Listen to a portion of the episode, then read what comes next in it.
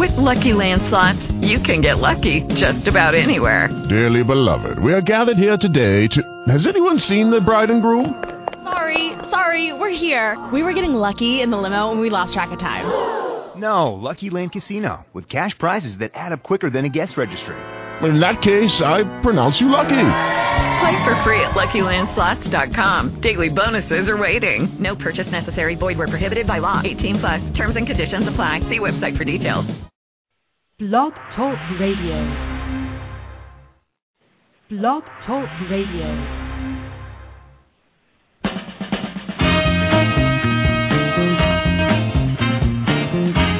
Alright, it's on. Look at Lucky.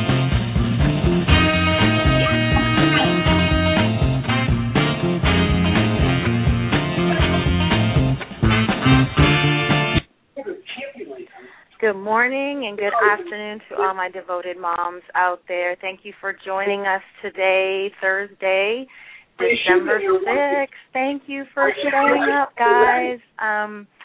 This is Tasha, and Regina will be joining us shortly, and I just want to thank you uh, for continuing to listen to us every week. I'm continually humbled and in awe of um, this great opportunity, and I'm just thankful for you all joining us. So thank you, thank you. If you want to call in, feel free to call in at three four seven, two one five, six one three eight. You can always join us on Facebook at Devoted Moms. And you can also join us on Twitter at Tasha and Regina. So today is going to be a great show. We've been looking forward to actually doing this topic, and will probably be a topic that we'll do a few times throughout the year. Um, but today is Phenomenal Fathers, and we want to honor some of the fathers out there who stand behind these great devoted moms. You know, with I know in my life personally, I couldn't be as devoted to my kids as I'd like to be if I didn't have such a phenomenal husband and father who supported me. So we want to highlight those phenomenal dads today. And we have a lot of phenomenal dads who are in different situations, who have become fathers under different circumstances. And so we thought it would be nice to highlight some of those fathers that Regina and I know, that Regina and I know personally. Um, also, if you're a phenomenal father, you're listening out there right now, or if you're a devoted mom who knows a phenomenal father, and if they'd like to call in and share their story on how they became a dad and, you know, what is it about them that makes makes them a uh, phenomenal father, I'd love to hear your story. So, again, you can call in at three four seven, two one five, six one three eight. Again, that's three four seven, two one five, six one three eight. Um, I actually wanted to start off Uh, telling this story that I've learned a little bit about today. It's kind of a sad story um, for all that are involved, but I thought it really did speak to the topic of phenomenal fathers. Um, but there's this uh, family in Utah, an adoptive family in Utah, who adopted a child about two years ago, and apparently um, all the paperwork was not signed correctly. And the father is in the military, and he was uh, deployed, I believe, when um, the baby was born and put up for adoption. He did not know that his baby was put up for adoption. And so in the last about nineteen months now, he has been fighting to get his daughter back. And that, for me, speaks to the epitome of what a phenomenal father is, that he has not backed down, and that he's continued to search for this little girl and wanting to have her in his life and to be the main um, the main person in her life. And she'll always know that her dad was a phenomenal father because he never gave up. And the last judgment that came down is that his daughter will be given back to him. The adoptive family has sixty days to to return the child to him. And I say that this is a tragic story for all involved because the adoptive parents have raised her like their own for almost two years, and I can't imagine the devastation that they're feeling at this time of having to give up a child that they thought, for all intents and purposes, was going to be in their family, you know, for the rest of their life. So there's just a lot of hurt feelings and confusion and anger going on right now. I can only imagine. But I do want to highlight that I believe this is a phenomenal father for him standing by his daughter and really trying to fight to get her. So when you get a chance, if you want to go online and just Google the last name Aiken, A C H A N E, if you want to read about the story and just, uh, you know, see if, see how, you know, how it touches your heart. Gail, have you uh, heard that story, Sylvia, yet? I have not. Um, what's the, what's the, tell me again what the, where to Google? Um, Google the last name Aiken, A C H A N E. That's his last name. I believe Terry is his first name. Yeah, I see a picture here. A mm-hmm. married man's adoption horror continues yes. as adoptive family of child his wife gave up are fighting his court to win to have his daughter returned. This is absolutely a tragedy for everyone. It really you know, is. There's, there is good news in this, the way that you just presented it. I mean, the, the fact that this father would search, you know, for and fight for his daughter, you know, what a phenomenal father, you know. But then exactly. the ache of having a child, you know, that you've bonded with and that bonded with you for two years. And, you know, for the adopted family, you know, that they that pro, that journey didn't begin the moment she arrived in their home. She had been a part of their great heartstrings and anticipation for probably months and years leading up to that adoption. Exactly. Wow. Exactly. Is, yeah, I'm looking at it. A C H A N E and Terry is the Terry Aiken is the natural father. Uh, you know, this there's so many incredible stories around the world of men who are wonderful fathers, and even you know with single moms, you know that have wonderful relationships with dads who want to be a part of their children's lives, even if those relationships may not have worked out in the marriage. You know, exactly. phenomenal men um, need to be a part of a child's life in order to help them be well-rounded, phenomenal children, you know, as well. So this is a very exciting topic, again, on Devoted Moms. Yes, I agree. Uh, if you want to call in, if you are a devoted mom and would like to highlight your spouse or maybe your father or just a phenomenal father that you know in your life, feel free to call in right now at three four seven, two one five, six one three eight. Again, that's three four seven, two one five, six one three eight. We would love to hear your story. And, um, Sylvia, you, you brought up a good point about sometimes when the relationship doesn't work out um, with the with the two parents, how it's so important for the child to have both parents still, you know, be involved in their life. And I've seen even in some of my friendships how divorce can just be so ugly and the relationship between the father and the child is not honored as well as it is the mother and the child. And sometimes I definitely feel, well, I should say every time I definitely feel for the child in that situation when they're caught up in the middle and almost felt like, who am I supposed to love or who am I supposed to live with or, you know, who am I supposed to side with when they shouldn't have to feel that at all. Yeah, um, because in those situations, whenever, you know, we speak negatively about one parent to um, to the child, then we're speaking negative, negatively to a part of ourselves, you know, mm-hmm. that's within that child, and our, you know, the parts of our being that are not acceptable to the parent, you know, and how important our words are and how tragic the and devastating the long-term impact of those words can be on the child. You know, Tasha, you have some other Um, callers here. Uh, Regina, are you here with us? Oh, I am. Hello, hey. hello. I Regina. apologize for a little bit of a delay. Um, hello to everyone. Tasha, I didn't get our uh, prep call. Sorry. Oh, no problem. I prayed for the oh, both of us. Yeah, we thank you. Oh, thank you, thank you, thank you. One um, great thing about doing life with you, Tasha, is I know that you got it. Well, you called in right at the right time because Sylvia said we actually have our first question. Awesome, awesome. Another caller on right now, and I think that this may be one of the phenomenal fathers. Is this Kenny? okay, maybe not. Stand by. Go ahead and continue the conversation. I'm going to perform my engineering responsibilities. All right, Sylvia. Hi, hey, Sylvia. Darling. I also wanted to say greetings to you. Um, well, you know, I heard just a glimpse uh, uh, as I was trying to get technology to work for me.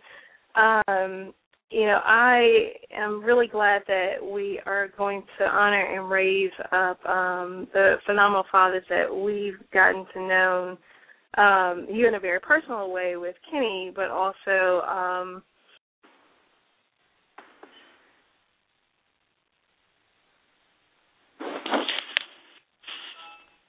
are you still there, Regina? I think we lost you. Might be having some technical difficulties right now, which, um, you know, that happens. Um, so we're going to have some of our guests call in um, shortly. And these are, we have two men, two fathers that are calling mm-hmm. in. One coming from uh, a divorce situation. He's a single father now and has just had to raise up as a phenomenal single father, and he's just going to talk a little bit about how it's been with his journey as a father. And then we are going to talk to my phenomenal husband, who is the uh, father of three children, married father of three children, and just some of the ways that, um, you know, and some of the things that he's gone through with his journey as a father. So looking forward to speaking to both of them today. Regina, are you back with us? I am. I'm here. I'm here. I'm here. Um, I, I would be remiss if I did not say that um, there is a uh, phenomenal father that we all have, that I um, am sitting in a place where um, God is uh, touching me with sunshine. And so I just want to say that, you know, when all those different dynamics of fathers uh Um, being a father happened, that we, that I personally believe that we do have a Heavenly Father, and that mm-hmm. uh, the love and the unconditional um, devotion to his children is a great, great example from every father that I um, have ever interacted with, including the father who reared me. So I want to give a shout out for um, my own dad, who showed me um, unconditional love, and also Um, you know, just what I expect from, or what I hope that my children uh, will be able to experience. And so, um, you know, Lauren Sims, I love you. and and for and for you, you know, uh, Mister Jimmy also had a birthday this week. So, you know, shout outs for your father, Tasha. Um, yes. They didn't make it hard. They made it hard. they made it, well, they raised the bar. The bar is very high. It didn't make it hard, but it made us realize the um, just, you know, what it looks like for a male to uh, be such a part of creating um, two daughters who are now doing the things that we're doing. Right. So big shout out to. It does look like we have um, a, a caller on. Yes, I think we might have our guests on hold, as well as possibly um, a caller calling in to ask a question. So if we do have a caller, caller, if you want to go ahead and state your name. Are you there? Maybe, maybe not. Caller? Hey, Tasha, this is Kenny. I'm on. I'm not sure if you're ready for me or not. We're always ready for you, honey. That's oh, my husband, everybody. Hey, Special K, how are you? I'm fantastic. Ladies, how are you all doing? Good, good. Kenny, thanks so much for taking time um, out of your busy schedule to uh, share with us, um, you know, your experience and your insight, because I, I admire you as a father, um, a male, and just an incredible friend. Tremendously. So I'm glad to get to talk to you. Oh, thank you for the kind words. I'm taping this, so I'm going to play that back over and over in the loop. By the way. That's fine with me. You have evidence. And I understand that, uh, is Carlos also on the line with us?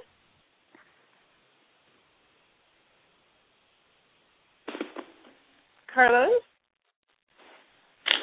Well, maybe not. Maybe we just have Kenny... Uh, Just uh, Kenny right now. Um, so Kenny, phenomenal father. How? Oh, yeah. How?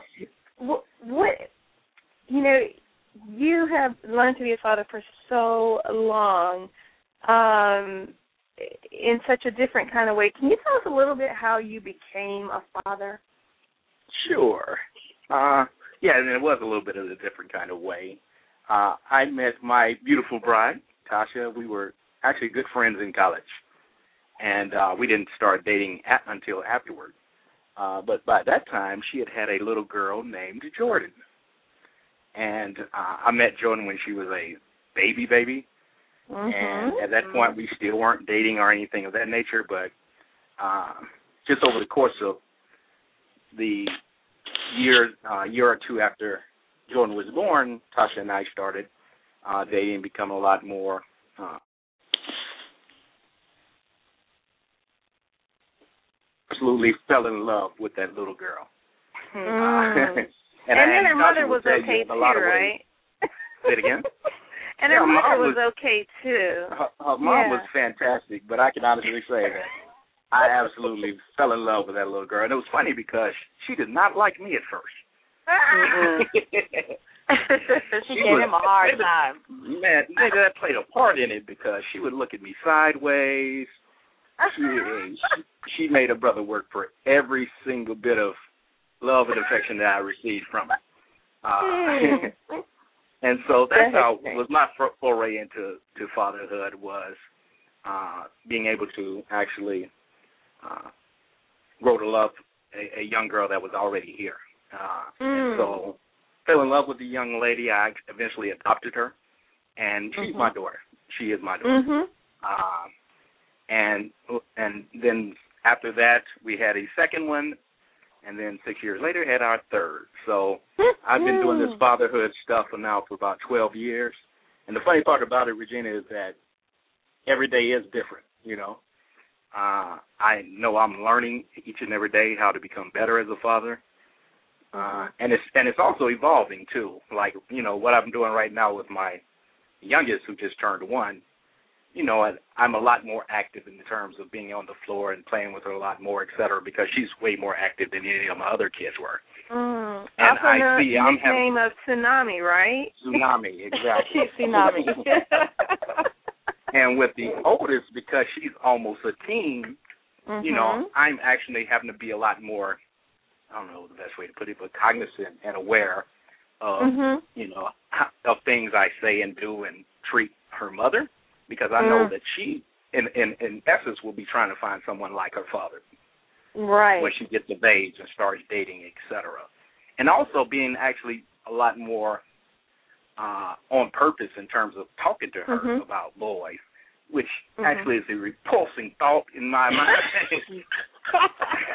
You know what, Kenny, there's something, there's, a, there's something that I know that an activity that you do with Jordan, um, like you said, you're very purposeful. And it's interesting. We always think that moms, you know, are the ones who are doing this kind of planning and execution and strategizing. But, Kenny, one of the things I've, uh, I know that you do is that you date your daughter. Right. Um, and so that it's true. The first impression that he, she, she will always be able to say the first person or the first man who loved her is is you, and that right. you know you create you have created these standards. Even though there, it will be a knucklehead involved somewhere oh, at some point in time, but that knucklehead's uh, influence, I think, is going to be reduced because right. and, and don't count uh-huh. out the knuckleheads because I was once mm-hmm. a knucklehead. So we all broke, but there's certain things that, that you, the, you look for as a term of endearment, no doubt. Exactly. But yeah, I mean, someone, I think it's very important. So. Yeah, and and for like for for Jordan, since she was our oldest. You know, now she has two little ones behind her. So she mm-hmm. was she had the house basically to herself for six years. Right. Uh, so she was the apple of everyone's eye, et cetera. So we have to definitely make sure that, you know, that she understands that just because there are others that follow behind her, that her importance in our family has not diminished. So mm-hmm. we have to be, make sure that we take time to actually, you know, spend time with her alone. And I don't do that by myself. My wife does a great job of that as well, uh, spending mm-hmm. time with her. Mm-hmm. Um, but, yeah, I mean, I, certain times, especially with just, the, you know, everything in life happening, everything in your family is actually expanding and growing, that you do have to be more on purpose and actually write these things down to make it happen. Right, mm-hmm. right, right. What would you say um, is your greatest influence on your fathering? I, I, I tell you what, I, I have I have been blessed beyond belief in terms of um, my family life growing up. I have the absolute perfect perfect role model and example of what a father should be. Um, right, Mister In, in my father. yeah. Uh, so I and, and it's funny because we could not be more different in the sense of right. how we parent. Mm-hmm. Because he's a principal, and he is basically mm-hmm. everything you would think of as a principal in terms of... He was teaching. My elementary school principal, yeah, he which was. Is how small the world is. My best friend so married. Yeah, yep. How so funny strict. Is the world. He was a, you know, he was stern and all of that. I don't remember ever pop, Pops, you know, getting on the floor playing with us. Or, you know, uh-huh, I can count uh-huh. on a handful of times that he went outside, played basketball with us, et cetera. But I knew every time that there was anything that that was needed, or if uh, anybody, if I needed someone to have my back to this day, that he would be first in line. And, I mean, that that, that speaks volumes, even though it's unspoken. Uh, mm-hmm. Hey, Kenny, I got a quick question. Um, we've got a, sure. a, a question from um, Phoenix, Arizona.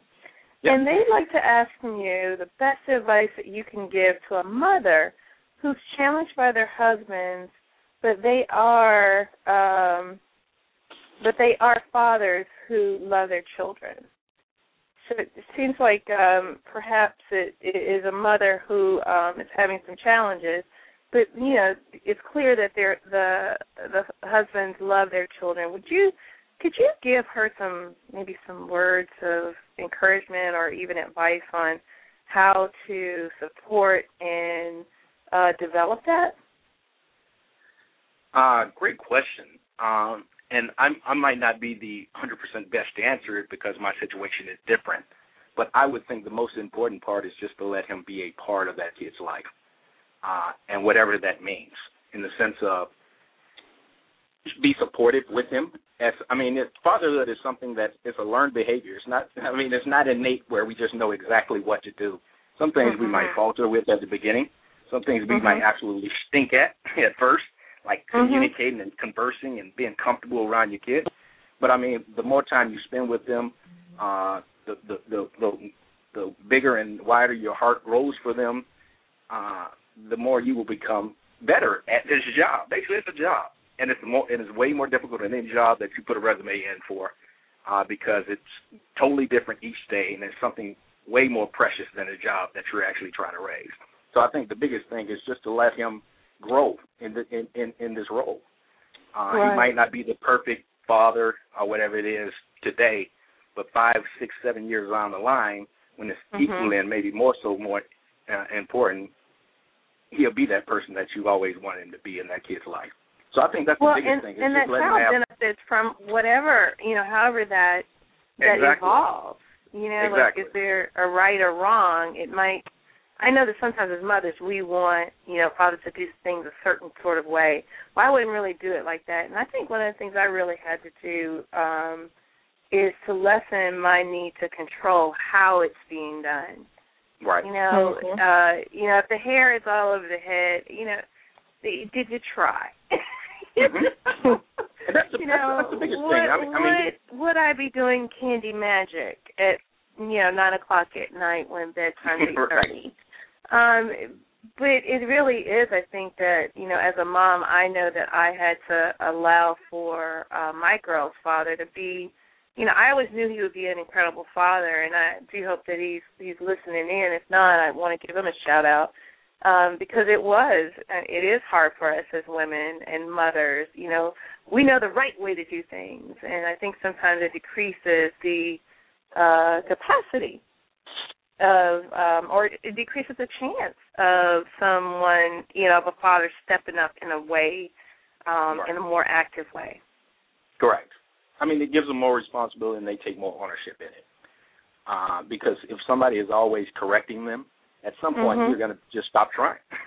You know the right way, you go ahead and do it, almost. Uh, as childish as that might be, I mean, that's the reality of it. Thank you. Um, so Thank you have you to for... let people grow in their role. Yeah.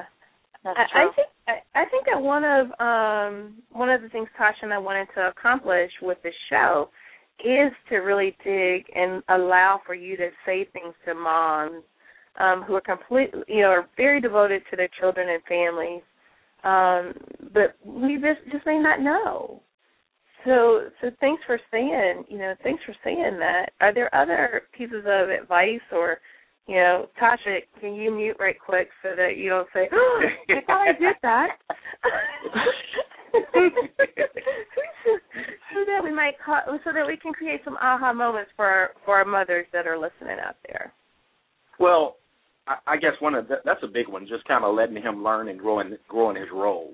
Uh, Tasha mm-hmm. was always been spectacular at that. Of course, you know, at the very beginning, she had to make sure that I would, you know, be mindful and be careful and, you know, wouldn't put our child in harm's way or anything like that. But after those major obstacles, you know, were, were cleared, she knew I had the uh, Jordan's best interest at heart. And there would be mm-hmm. some things that, I mean, today, for example, I mean, last night we went out and we had a cheerleading event, so we had to go and watch that.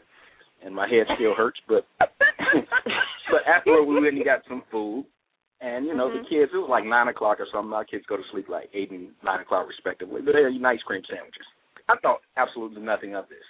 She was appalled by this whole notion that they were eating ice cream sandwiches at nine o'clock p.m. Uh, so I guess that's mm-hmm. just subtle differences. I mean, that's I mean that's a really a minute point. But it's some things that, you know, just let them be. I mean, it's th- that them having that ice cream sandwich is not going to affect them in the morning whatsoever. And it's, in, in the grand scheme of things, in terms of growth and preparation in life, it's, mm-hmm. it's not going to harm them. So what you, what, what you might think of as silly, yes, you know, that, that those are times that might be growing times and times that you're, you and that father and that kid are growing together that right. fall outside of the norm and helps that relationship grow. So well, I, I, I call it a memory-making moment. You know, we can all remember. You know, it's it's it's you made a memory. I mean, yeah, exactly. You know, mm-hmm. they'll be telling their kids. You know, I can remember. You know, you know, it was my sister's cheerleading thing, and shoot, my dad let us have ice cream after. My mom was, you know, about to have a fit, but you know, those are the sorts of things that, like, I can remember my dad making spaghetti. making spaghetti for us and not realizing we didn't have spaghetti sauce, so he used ketchup. Right. And my mother, when she heard that, was like, are you kidding me? Right. And it was the best spaghetti I think I've ever I mean, it was just, I, and, it was contaminated. Yep. And how you talk about stuff that you remember. I remember in eight mm-hmm. years, when I was eight years old, uh, so this was several decades ago now, I was playing basketball, and again, like I said, my, my, my pops didn't come outside and play sports with us much, but he came out there one time, and we played one-on-one basketball. And I just remember how dude was out there cheating, right? Because I know in his mind he was like, there's no way on earth this dude, I'm going to let this little guy beat me. So he was out there cheating. I remember he wouldn't take the ball back after it hit the rim and all that kind of stuff. He went straight back up. And I, I was amazed at that, but it's thirty years later, and well, I guess a part, bad part of it, I remember him cheating. But the second part was, I remember him actually spending time out there. Let's, with me. let's glean, let's glean out the uh, lesson there. Yeah, the bad part about it was he's cheating, and I tell it to his face today. But anyway, okay. the, the real part about that was that he spent time out there with me. Right, and, you know, we had a right, ball, right, so we right. were laughing, we were talking joke. Jo- I mean, talking junk to one another. It was banter uh-huh. back and forth. You know, his junk was a little more aggressive than mine because I knew my limits. Right. but, uh, but it's a memory that was made, like I said, and I remember thirty years, and it was thirty years ago. Mhm, mhm. So, yep. and, and it's funny that those memories don't have to be big. So, if anything, I could tell your the lady that asked the question earlier. Is that uh, one thing I want to stress to men is that everything does not have to be big for it to be memorable. Uh, I think we get caught up in a lot of times in having to spend X amount of money or mm-hmm. have, you know, go and do yep. this and do that and, you know, it's big to do mm-hmm. and you just spent basically a half a paycheck doing so. Mm-hmm. When they don't require that. They will remember going to the movies. They will remember going out to a, a park with their dad and pushing on a swing set. Little things mm-hmm. like that, they remember in me, me much more than spending amples of dollars to get that memory. Right, right, right. That's, that's powerful. I, that's something, you know, I really do hope that the moms that are listening out there, and we encourage for you to, you know, call in and let us know if there's a, um, you know, if you've got a question that, you know, maybe you're trying to strategize on how to get your husband or your children's father more involved and more active. You know, let's let's use the uh, brain trust that we have here uh, with Kenny, and I think uh, it's how to do it. See where we've got our next our, our um, additional guest is on the line. Yeah, I think we do. Carlos, are you there? Hey, ladies, how goes it? Ah, it goes hey. well, Carlos. How are you? I'm blessed today. I'm blessed. How about you guys? Good, good. Hey, Carlos, fantastic. I'm glad to hear you. Thanks for having good? me on today. Awesome well, yeah, thank you, thank you for having us on. I mean, we, you know, when we started planning show topics a few months ago, we knew that Phenomenal Fathers was going to be one of our topics that we would probably discuss a couple times a year, and you and Kenny were definitely at the top of the list when we thought of, you know, phenomenal fathers that we knew in our circle and in our life. So um, I appreciate you being able to join us today. Again, thank you for the invitation. I feel honored and humbled, first of all, to be identified as a phenomenal father. That's the furthest thing from my mind when I started this process a long time ago. You know? That's I hear you. To. Yes. That's a great feed into how did you, uh, Kenny shared a little bit early, I don't know if you got a chance to listen in, um, about how his process for becoming a, a, a father. Um, what was what did yours look like? Oh, well, I'm the oldest of eight, uh, so I have seven uh, siblings, three brothers and four sisters, although we lost my one brother about three years ago. And um, so I had the pleasure for years of being Uncle Carlos. Um, and then I'm a firm believer in, uh, this is just my opinion, that men have a biological clock also. And so I was approaching my fiftieth birthday and was still not a father and just didn't think it was in the cards for me. And I remember having this long discussion, argument with God about why he hadn't allowed me or blessed me to be a father. And you know what they say about you want to make God laugh, you make plans.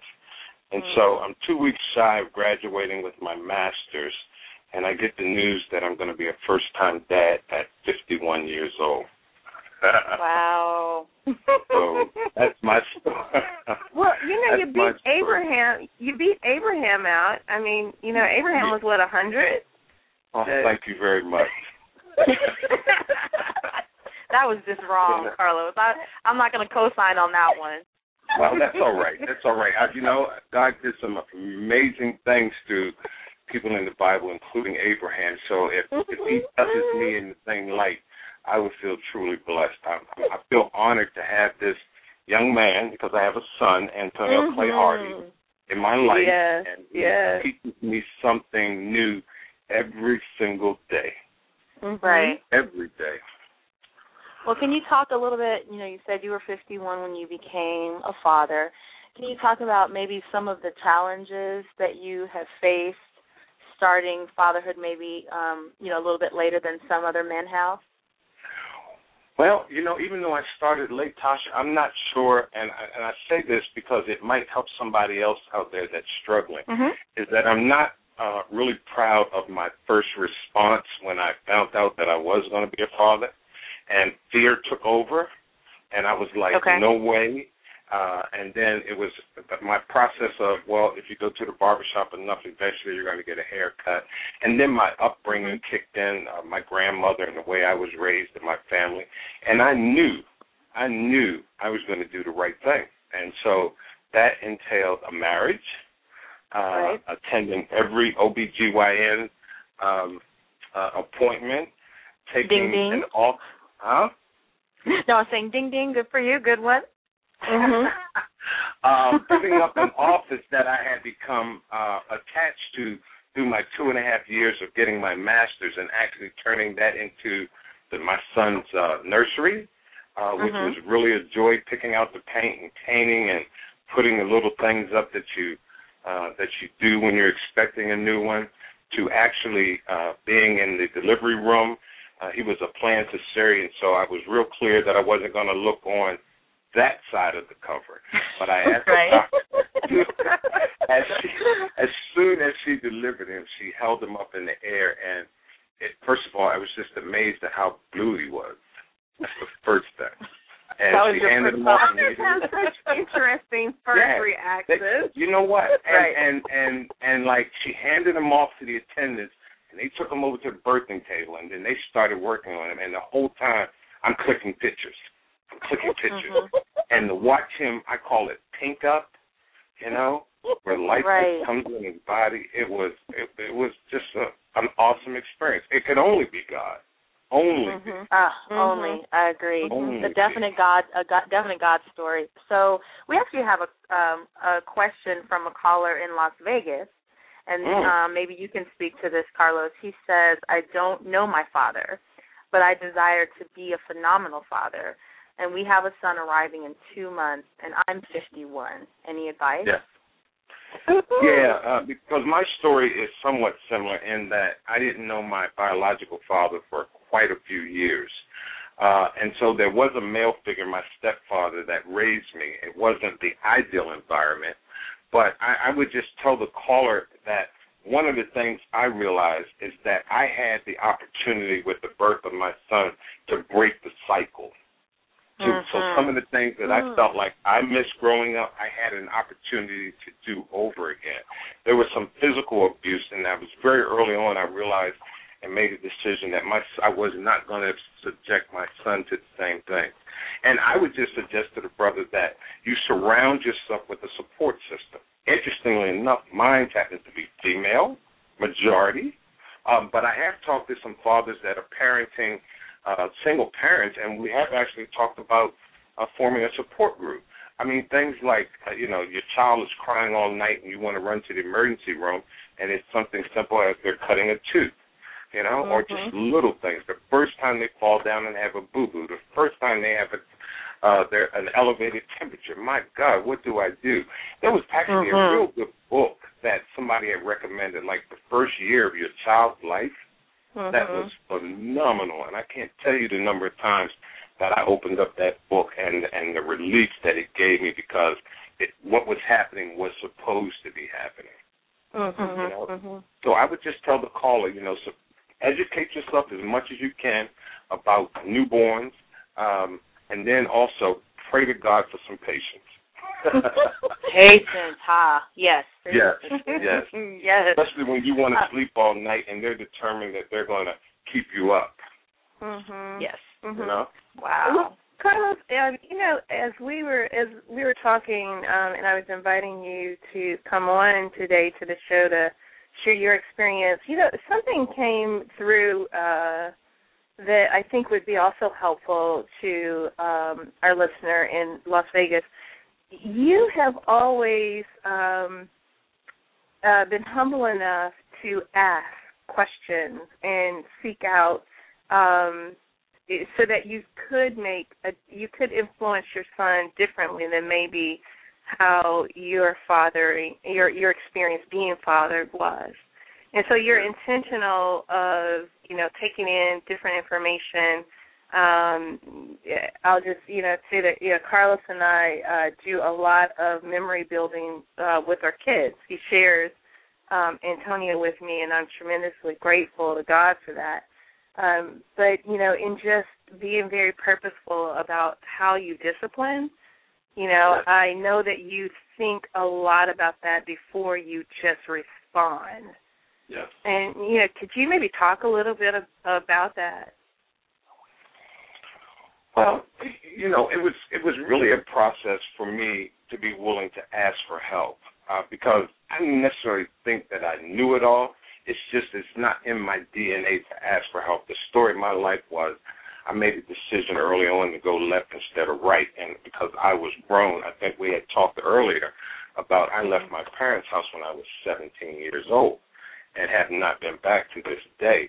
And so when it came time or when it came to my son and learning to be a single parent, because unfortunately his mom and I didn't, didn't make it, um, I tried to do it on my own.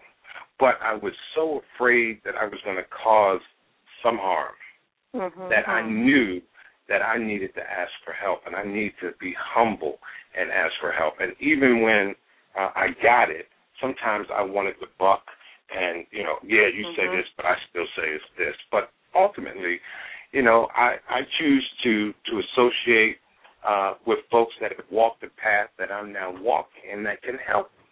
I don't have to maybe make mistakes that a lot of other folks made. And then, you know, it's a little different for a single dad than it is for a single mom. I still think there's a paternal instinct that's there because my son and I are so in tune. Uh, and I've got to believe that, that God gave men some, some uh, like I said, paternal instinct as well. But mm-hmm. there, I had more experience at being Carlos running on self-will than I had in asking for help. But once I mm-hmm. did, things got a little easier. And the right. next time I had to go, it wasn't an ask for help. It wasn't as hard the second time and the third time. Okay. Okay. What I had to worry about and, and I struggle with is some the feeling that somebody else is raising my child because they're telling me all the things to do and not to do. And, you know, but mm-hmm. I'm done it, man. You know, nothing wrong with asking for help. Great. Listen, um, we have a caller, or we have a question from Anchorage, Alaska. I love that, you know, we're getting folks who are listening to us from all over the world. Anchorage. It is so humbling. Um, Anchorage, isn't that awesome? Yeah, so over in Alaska, um, apparently someone's, um, devo- a devoted mom asked her husband to listen to the show, and he says that he travels a lot. And I know Kenny. Um, you, your job entails a good bit of uh, travel and being away. Carlos, you have your uh, son every other week, um, yes. so you're also away from him um, quite a bit. So the question is, how would Kenny and Carlos handle being absentee father who is being res- who is being a responsible provider but is absent so much? uh, that's a tough Kenny? one. Uh, yeah, I'm here. Uh, yeah, that's a tough one, and it's, and it's one, again, that you definitely have to be on purpose. And technology, I think, has made that process a lot easier. Mm-hmm. Mm-hmm. Uh, when I first started, and I was doing quite a bit of traveling, uh, there wasn't a Skype. There wasn't a FaceTime. Uh, so we were just going by on phone calls, and I was talking to them, you know, over the phone. I wasn't going all that much. I was going twice a week. But, you know, for my kids, especially as a baby, one, two years old, that's hard, you know, and his, his father's not there. You put him in sleep or whatever the case may be. Um, what what I would suggest is to just to be on purpose in terms of talking to that, uh, making sure that father is talking to that child each night and telling them, you know, uh, asking them about their day, uh, just doing things that they would normally do. But, you know, it's, unfortunately they're not there to do it in person, but they're having to do it over the phone. But technology mm-hmm. has made that so much easier. I know my actually my kids actually love when I'm not there at times, so they can do this Skype and this FaceTime. Shameful, but true. They do. Well, you know, there's FaceTime. If you got an iPhone, we, there's FaceTime. Um, yeah, when my wife got her new iPhone and we did this FaceTime the other day, mm-hmm. I mean, they had the best time. Now, they were talking about my head was huge the entire time, but it was it was just stuff that we were doing that allowed me to connect with them, even though I was right. not present to be there. You know what I mean? Right. So it's just and a I'm matter sure of... I would, I would also say your children appreciate you making that effort, too. Definitely, definitely. Because they understand it's, it's the job taking me away and not necessarily I'm, you know, trying not to be there. Uh, at least I hope they have that understanding. And, you know, and I and I tell them I'm, I'm going to miss them. And I, I see it in their face. They're not happy when I'm traveling and stuff. But uh, it's, it's something that's necessary, but I want them to know that they are absolutely number one in my life. Uh, and wherever I am, I make time to get out. I will leave a meeting if it's an evening meeting and call them and Skype them or whether they, whatever the case may be to make sure that I say my good nights to them, ask them about, about their day, and they know their father is thinking about them even when he's not there. Mm, that's powerful. Right. Car- Carlos, do you have um, a quick answer? Because we actually have another question behind this one. Well, you know what? I, I just try to be a whole dad, and it's kind of hard to Uh, parent in absentia. You can take care of your financial responsibilities, but there's something about being in your child's life, active in your child's life. You know, there are just some things that, in my case, my son is going to learn from me Uh, and there's a lot of things that I'm learning from him as well. So I just mm. think we need to be there. Up until recently, every time I told my son I was going out of town, it was a major meltdown. Uh, and he's gotten mm. a little better with it now. But now I'm not so good for it. I'm only good for about two or three days, and I have got to get back. And in the process, while I am away, he has to call me. You know, yeah. So I just believe, and I'm just blessed that I'm able to be in his life on a constant basis. Uh, mm-hmm. So, you know, so that would be my short answer. That's good. Well, we do have um, another listener, and uh, this question is again for Kenny and, and or Carlos. He's saying that he wants to marry the mother of his two children, but she avoids the commitment. Your thoughts? Hmm. You know what, um, you know what, Kenny? Caller, I, I, I just remember um, when I had gotten married, uh, this was my second marriage, and I, I really thought that this one was going to last, and unfortunately it didn't. And if I had any hindsight or I had any regrets, I wish I had taken serious when she said she wanted to go to counseling. Now, I did, and we did go to counseling, but interestingly enough, she chose a Christian counselor. And so when we went and we had an initial session, at the end of the session, the counselor says, well, now I'm going to pray to God, and he'll tell me what to do next. And when we went to our next session the following week, the counselor says that God had told her that she could not counsel us because we had went against God's will because my future wife, or my wife at the time wasn't my wife when she got pregnant, and I just backed Whoa. away from counseling. Uh, and and I, hmm. you know, so counseling is it, dude. You know, if if somebody's struggling with something, it's usually a story there, and you just have to be willing to to explore it and just let her know that it's safe, and you're willing to walk that path with her. Uh, you know, just like we go to doctors for, for medical issues, for those things in our past that are serving as barriers or challenge, we go get professional help for it. Mm-hmm. And uh, that right. would be the one regret I had. Not to say that the marriage would still be uh, on today. It's just looking back, that's one of the things I wish I had done different. Hey, Carlos, in some of our past shows, and I'm glad you brought that up, um, we have talked about, you know, just like a mechanic, you go to a mechanic and that mechanic doesn't quite fix your car like you know mm-hmm. that they were supposed to, you don't stop driving that car. You go and no. find an appropriate mechanic that you learn to trust and, you know, because it's that important. And so I think that um, you are so, um, I think it's going to be so helpful for folks to hear. You know, sometimes you can get a bad counselor or it could be, it could not be a good fit, but don't stop there because I, the the long, you know, what you're trying to achieve is so important. You can't yeah, just look, let one person stop you.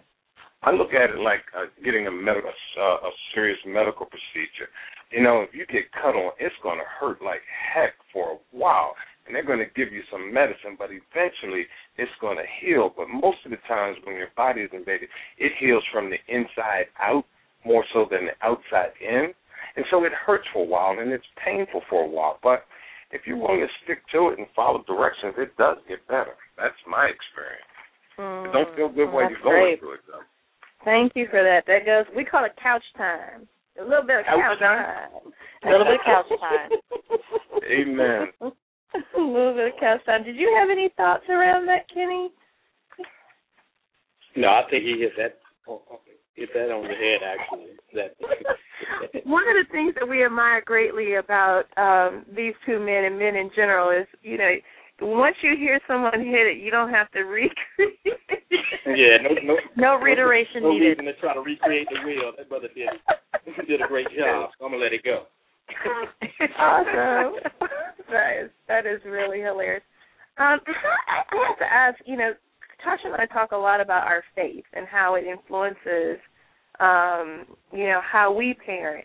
Um, can you all give us just a little bit of, you know, what is it um, that that that helps to guide, you know, how you operate as far as a faith system or a belief system?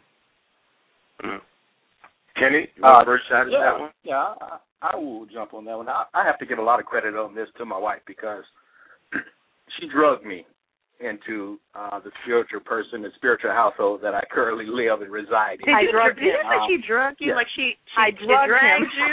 She dragged like, like, like, she had exactly dragged me into it because I was, you know, I was quite content doing me and being happy with, you know, just that. Right, and I had to understand right, right. that there was something that's much bigger than myself. So okay. I give her credit for that. But in terms of how we live and uh, and how our spirituality kind of forms everything, I mean, it's the basis of all our relationships. I mean, the way that we interact with our children is based out of love, and that comes from our spiritual uh, beliefs.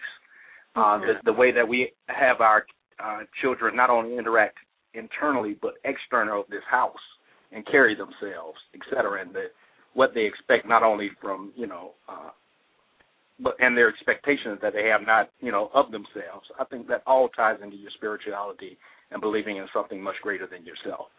Uh, mm-hmm. So I, I, I think it all kind of ties together in the sense of uh, there is a, I mean, at, at, at the core of Christianity is a, is a belief in helping one another. Uh, and I think that we do a good job of excelling, extolling to our children that, you know, life is much bigger than yourself. And what are we going to do to actually, you know, make this place better? And it's funny because each of our children react differently to that. But hey, at least I think we're laying the framework and the foundation mm-hmm. that they can actually, you know, use their own talents to go with wherever they want to go with. Mm-hmm.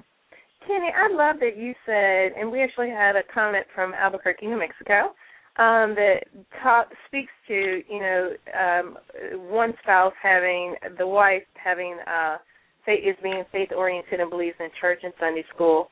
Um, what I, and then the husband is saying, you know, he doesn't see it as important. But I was really glad to hear you say, and I don't know if you could talk to a little bit more, is you didn't talk about she drug you to church. She drug you to spirituality.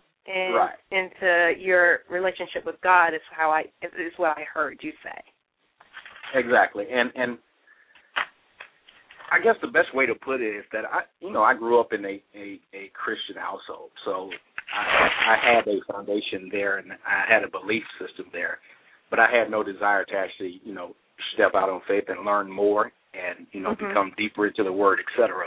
And she helped me tremendously in that. Uh, all mm-hmm. I can say is that.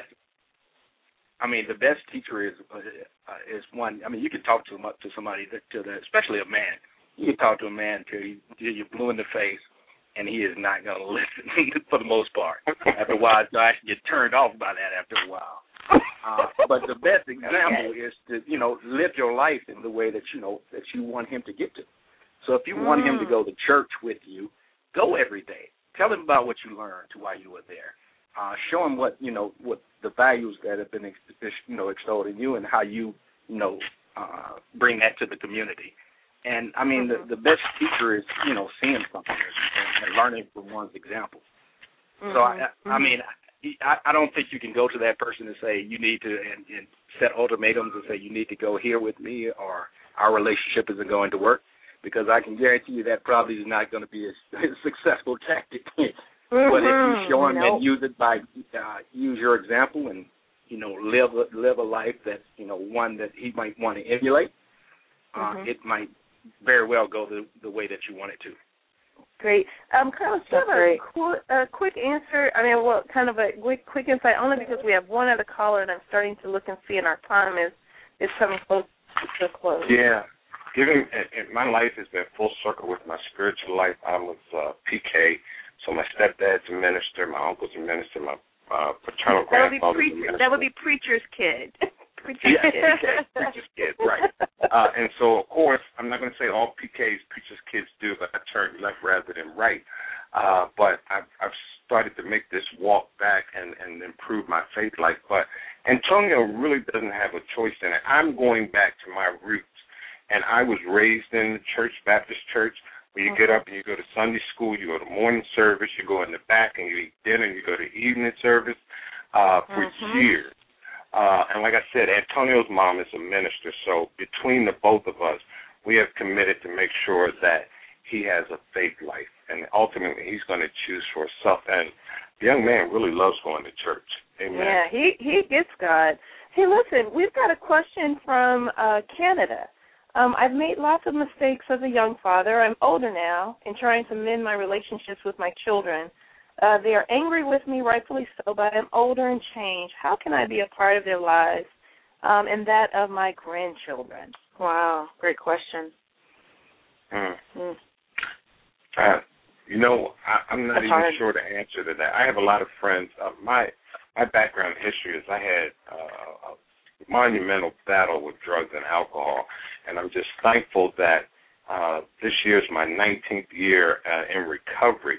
So I Yay. have an internal husband to see me under the influence of drugs. So I don't know what this brother's challenge is that caused this chasm or division between his kids, but I've heard enough people in the twelve-step fellowship I go to say you just pray for their forgiveness and you just continue to put one foot in front of another, and ultimate authority will take care of how you two folks end up interaction and engaging with each other, because God is the ultimate authority, my friend. And like I said, I know it doesn't feel good right now, but just continue to do positive things and just see if eventually, slowly but surely, you begin to win them back in your life. Mm-hmm, mm-hmm, mm-hmm. I also just got, I, Carlos, I think, just again, thank you for sharing your sage. I got a quick question um, on my end on what if I grew up in a single-parent household mom, where do you get male direction? So if, for those mothers out there who may be um, uh, rearing um, sons, what would you suggest for them, um, you know, to to encourage the success of that of that young man turning into a phenomenal father? Well, I think the first thing I would do is maybe turn to the family system. Given all the challenges with traditional groups like the Boy Scouts and some of the other things that have traditionally been tasked with raising boys to men and some of the things that are going on in those systems right now, hopefully it would be the family system, either through a grandfather or a brother or an uncle. Uh, but the mom has to make a concentrated effort to uh, try to put uh, strong men in, in her child's life. And I'm really proud of the African-American brothers that are committing to mentoring now and not depending on traditional systems like you're going to put them in the Cub Scouts and the Boy Scouts and you're going to do this, basically turning your child over to somebody else and you not know what's going on. Um, but I just believe the family system, and hopefully there's a model there that you can uh, ask for their help. Well, Carlos, wouldn't you also say there are uncles, there are um, significants? Uh, you know, Carlos and Kenny have both um, served as surrogate fathers um, at different times for my children, and in in, mm-hmm. in the way of providing and modeling and giving them attention. Um, that when their father wasn't able to, um, that they stepped in.